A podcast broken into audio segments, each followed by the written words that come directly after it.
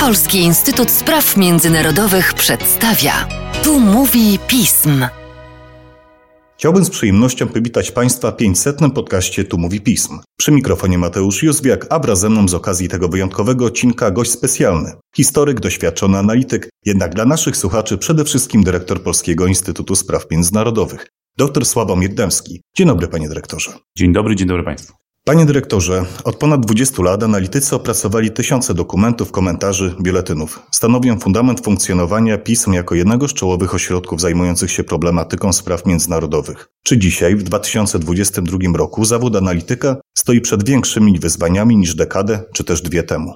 Myślę, że nie. Zawód analityka zawsze wymaga zainteresowania ponadstandardowego, zainteresowania otaczającą rzeczywistością, umiejętności zadawania pytań, poszukiwania na nich e, odpowiedzi, więc tutaj jest element warsztatowy, który jest w zasadzie niezmienny, niezależnie od tego, co się wokół nas dzieje, jak głęboko, jak intensywnie zaangażowana jest w te sprawy polska polityka zagraniczna, polska opinia publiczna, bo tutaj ten związek jest zawsze bezpośredni. Polityka zagraniczna demokratycznego państwa kształtuje się w ogniu debaty publicznej, w ogniu konfrontacji z stanowiskami różnych nurtów politycznych, różnych koncepcji intelektualnych, różnych podejść i specyfiki opisywania rzeczywistości. Więc z tego punktu widzenia można powiedzieć, to, co się dzieje na zewnątrz, ten kontekst międzynarodowy, który się nieustannie zmienia, jest to zjawisko dynamiczne, nie wpływa na to, w jaki sposób analitycy wykonują swój zawód. Zawsze wygląda to w sposób e, podobny. Natomiast rodzaje pytań, one kształtują się pod wpływem wydarzeń, z którymi mamy do czynienia, pod wpływem zamówień, które wpływają do instytucji eksperckich, czy też są formułowane przez tych, którzy sięgają po pomoc analityków. Więc to jest element zmiany i oczywiście w związku z sytuacją międzynarodową częściej prawdopodobnie w 2022 roku będziemy się zajmować problematyką bezpieczeństwa, problematyką pokoju w Europie, związaną z polskim przewodnictwem w Organizacji Bezpieczeństwa i Współpracy w Europie, ponieważ od 1 stycznia Polska tej organizacji przewodniczy. W związku z tym, że Rosja sformułowała w grudniu rodzaj oczekiwań, dyplomatycznie to ujmując, albo po prostu żądań zmierzających do zmiany europejskiej architektury bezpieczeństwa, Organizacja Bezpieczeństwa i Współpracy w Europie została zdefiniowana jako jedna z tych platform dialogu na temat rosyjskich propozycji. Z całą pewnością tym się będziemy w tym roku zajmować. Analitycy będą się koncentrować na zarówno analizie tej dyskusji, analizie propozycji, jak i niewątpliwie sytuacji e, wokół Ukrainy, ponieważ część tych rosyjskich e, żądań dotyczy w zasadzie statusu Ukrainy w tym porządku bezpieczeństwa. Rosja dąży do tego, aby prowadzić jakąś systematykę, różne kategorie państw w Europie, aby można powiedzieć podzielić te państwa na te, które mogą się cieszyć większym zakresem suwerenności i mniejszym zakresem suwerenności. O tym się będzie toczyła debata, będziemy się temu przyglądać. Takie też jest oczekiwanie od środowisk, które korzystają z naszych opracowań, aby na bieżąco i bezpośrednio w sposób jak najbardziej intelektualnie uczciwy wyjaśniać zarówno intencje, motywy, jak i treść tych różnych koncepcji, które się będą pojawiały. Oczywiście a wszystko to wpływa na kontekst międzynarodowy, wpływa na Unię Europejską, wpływa na Sojusz Północnoatlantycki, wpływa na relacje amerykańsko-chińskie, na sytuację na Pacyfiku, więc jak gdyby to jest trochę tak jak z trzęsieniem ziemi. Mam nadzieję, że tak, do takiego radykalnego trzęsienia ziemi jednak w Europie nie dojdzie, jakim byłby konflikt zbrojny, ale niewątpliwie fale tych inicjatyw, zmian, działań, koncepcji, które się w Europie w ostatnim czasie pojawiają, rozchodzą się po świecie bardzo szybko i oddziaływują na środowisko międzynarodowe, a więc także na tym zakres tematów, którymi analitycy Polskiego Instytutu Spraw Międzynarodowych będą się musieli zajmować. Wychodząc naprzeciw ograniczeniom, jakie postawiła przed nami pandemia, pismo tworzył się na inicjatywę w oparciu o świat wirtualny. W związku z tym, czy Pana zdaniem taki obrót spraw należy traktować jako okazję do rozwoju alternatywnych form przekazu, czy raczej jest to wyzwanie, któremu trzeba sprostać, aby zachować równowagę między eksperckością a walką z ograniczeniami zasięgu? No niewątpliwie e, kontekst pandemii, która w dalszym ciągu niestety się utrzymuje i zbiera tragiczne żniwo na całym świecie, wymusił także na takie instytucje jak nasza dostosowywanie się. Jednym z tych elementów dostosowania się w naszym przypadku była no, ofensywa, jeżeli chodzi o, o aktywność podcastową. No to jest 500 odcinek naszych rozmów w ramach cyklu Tu mówi pism. Więc to pokazuje, że w ciągu ostatnich dwóch lat mniej więcej przystąpiliśmy do działalności w tym obszarze sfery publicznej, jakim jest otwarta rozmowa, jeszcze przed pandemią. Ale niewątpliwie nasza działalność, skala naszej działalności właśnie ze względu na pandemię została rozszerzona. Po prostu nasi czytelnicy, nasi słuchacze potrzebowali innej formy komunikacji, innej formy kontaktu z naszą wiedzą i staraliśmy się wyjść temu naprzeciw.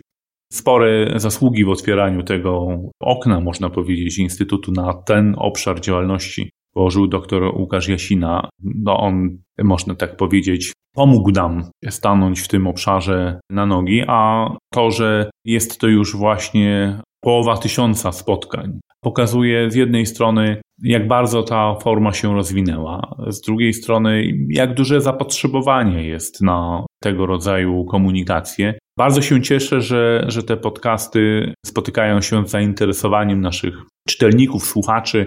Docierają do nas bardzo takie pozytywne reakcje, za które bardzo dziękujemy. Chciałbym przy tej okazji wszystkim naszym słuchaczom bardzo podziękować e, właśnie za wierność, e, za życzliwość, za wyrozumiałość niekiedy, dlatego że znowu warunki pandemiczne powodowały, że niektóre nasze spotkania pozostawiały trochę do życzenia, jeżeli chodzi o techniczny walor. Tu się w dalszym ciągu poprawiamy, jest coraz lepiej, ale będziemy nad tym pracować, bo chcemy, żeby ta nasza wiedza była ciekawa dla naszych słuchaczy i czytelników. Jednym z zadań, ustawowych zadań Polskiego Instytutu Spraw Międzynarodowych jest właśnie informowanie opinii publicznej o kontekście, dylematach, wariantach, opcjach, które albo są, albo będą rozważane w procesie kształtowania i prowadzenia polskiej polityki zagranicznej. Staramy się pokazać naszym szanownym słuchaczom, jak fascynującą materią są sprawy międzynarodowe, jak różnorodną, jak polityka międzynarodowa potrafi oddziaływać na życie każdego z nas. Staramy się przybliżać mniej znane, mniej atrakcyjne często aspekty tych relacji, aby pokazać, jak bogaty jest świat stosunków międzynarodowych, polityki międzynarodowej i jak wielkim wyzwaniem jest prowadzenie polityki zagranicznej w takim kontekście. Polityki zagranicznej, przypominam jeszcze raz, państwa demokratycznego, a więc która musi odpowiadać z jednej strony na zapotrzebowanie, z drugiej strony na zainteresowanie, z trzeciej na aspiracje obywateli. Więc my w pewnym sensie wykonujemy służebną rolę wobec tych procesów. Staramy się, aby polski obywatel, polski wyborca, polski uczestnik debaty publicznej był jak najlepiej poinformowany, ponieważ e, mamy świadomość, że wraz z tą informacją rośnie świadomość tego, co Polska może zrobić, co Polska robi, jak wygląda to okno możliwości, w ramach którego skuteczna polityka zagraniczna może być prowadzona.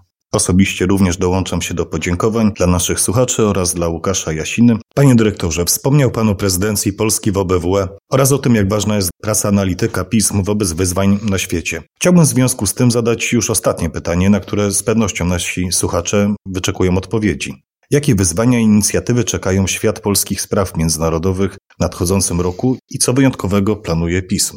No, o pewnych wydarzeniach czy pewnym kontekście międzynarodowym, z którym mamy do czynienia, już mówiłem. Niewątpliwie największym wyzwaniem obecnie politycznym dla wszystkich państw e, uczestniczących w integracji europejskiej i transatlantyckiej e, jest utrzymanie, utrwalenie, umocnienie pokoju w Europie.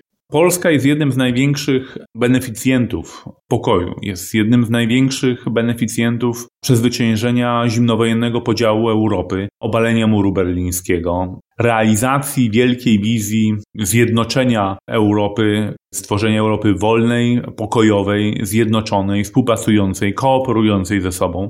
Ta wizja i ten paradygmat polityczny, który po 1989 roku był takim fundamentem przemian w Europie i budowy pokoju, bezpieczeństwa w Europie w oparciu właśnie o ideę współpracy państw na rzecz utrzymania pokoju, on jest w tej chwili kwestionowany. Więc to będzie największe wyzwanie dla, dla polityków, dyplomatów, ekspertów, w jaki sposób ten system międzynarodowy obronić, w jaki sposób zapewnić pokój na przyszłość. My oczywiście będziemy prowadzili wszystkie te działania, wszystkie te aktywności, z których PISM jest znany, więc zapraszamy z całą pewnością do zapoznawania się, śledzenia z naszymi publikacjami, czy to bieżącymi, takimi jak biuletyn, czy, czy komentarze, czy polski przegląd dyplomatyczny, w którym staramy się nieco szerzej omawiać problematykę międzynarodową w sposób nieco bardziej pogłębiony. Oprócz tego Będziemy starali się realizować ciekawe, ważne konferencje. Już wkrótce wielka premiera nas czeka. Badań na temat stosunku Polaków do Stanów Zjednoczonych, do Ameryki, do ich roli w Europie. Przeprowadziliśmy głębokie badania e, opinii publicznej w ubiegłym roku. Mamy ten raport już gotowy. Czekaliśmy w zasadzie na to, aż w obu stolicach, i w Waszyngtonie, i w Warszawie, pojawią się w końcu ambasadorzy, odpowiednio Stanów Zjednoczonych w Warszawie i Polski w Waszyngtonie. To się stało. Chcemy zaprezentować ten raport otwarcia ich misji, jak ten stan, jak to postrzeganie Ameryki w Polsce wygląda. To już wkrótce. Jest jeszcze wielkie przedsięwzięcie, które, nad którym obecnie pracujemy, duża międzynarodowa konferencja dotycząca strategii wolnego świata wobec wyzwań przed nami wszystkimi stojących. Więc będziemy rozmawiać w ramach tego projektu, który nazwaliśmy Arką Strategiczną. Na wzburzonym morzu szukujemy intelektualną arkę, po to, aby można było się po pierwsze w niej schronić, ale także przeanalizować kierunek dalszej żeglugi, podyskutować o tym, w jaki sposób wolny świat powinien współdziałać na rzecz budowy bezpiecznego i zapewniającego optymalne warunki rozwoju wszystkim ludziom na całym świecie systemu międzynarodowego. Także w jaki sposób mierzyć się z tymi wyzwaniami, które przed całym światem stoją, więc to jest nie tylko pokój i bezpieczeństwo, to są nowe technologie, to jest wybór politycznych metod, które temu celowi służyć. Każdy z tych metod ma swoje wady, zalety, koszty. O tym chcemy rozmawiać, zapraszając do tej rozmowy absolutnie no, fantastycznych ekspertów, mówców, analityków, myślicieli, którzy pomogą nam kształtować tą, tą wspólną, demokratyczną odpowiedź wolnego świata. Chcemy, aby była to impreza cykliczna, aby była pewnym takim projektem e, flagowym, aby ta myśl ekspercka, odpowiedź intelektualna na temat wyzwań wolnego świata no była słyszalna i aby ten głos także był generowany także z Warszawy. To jest nasz cel. Już niedługo będziemy mogli prawdopodobnie więcej powiedzieć o konkretnych gościach, którzy przyjęli nasze zaproszenie. Myślę, że to będzie fascynująca podróż w teraźniejszość polityczną oraz w przyszłość wolnego świata. Jestem przekonany, że także słuchacze naszego podcastu, tu mówi pism, będą się stopniowo z coraz większym zainteresowaniem zapoznawać z tymi naszymi planami, z opiniami naszych gości. Będziemy chcieli, że przynajmniej część tego materiału trafiła do podcastów. Gdybym był na miejscu naszych słuchaczy i czytelników, już nie mógłbym się doczekać. Jestem przekonany, że tak będzie. Jacek Kaczmarski na początku lat 90. śpiewał Budujcie Arkę przed potopem, więc zapowiada się inicjatywa, która, miejmy nadzieję, określi nie jeden sztorm i znajdzie drogę, jak go ominąć. Tymczasem dziękuję panie dyrektorze za dzisiejszą rozmowę. Dziękuję, życzę naszym słuchaczom bezpiecznego, zdrowego i fantastycznego 2022 roku. Szanowni Państwo, nagrywamy dzięki Wam i dla Was. Do usłyszenia.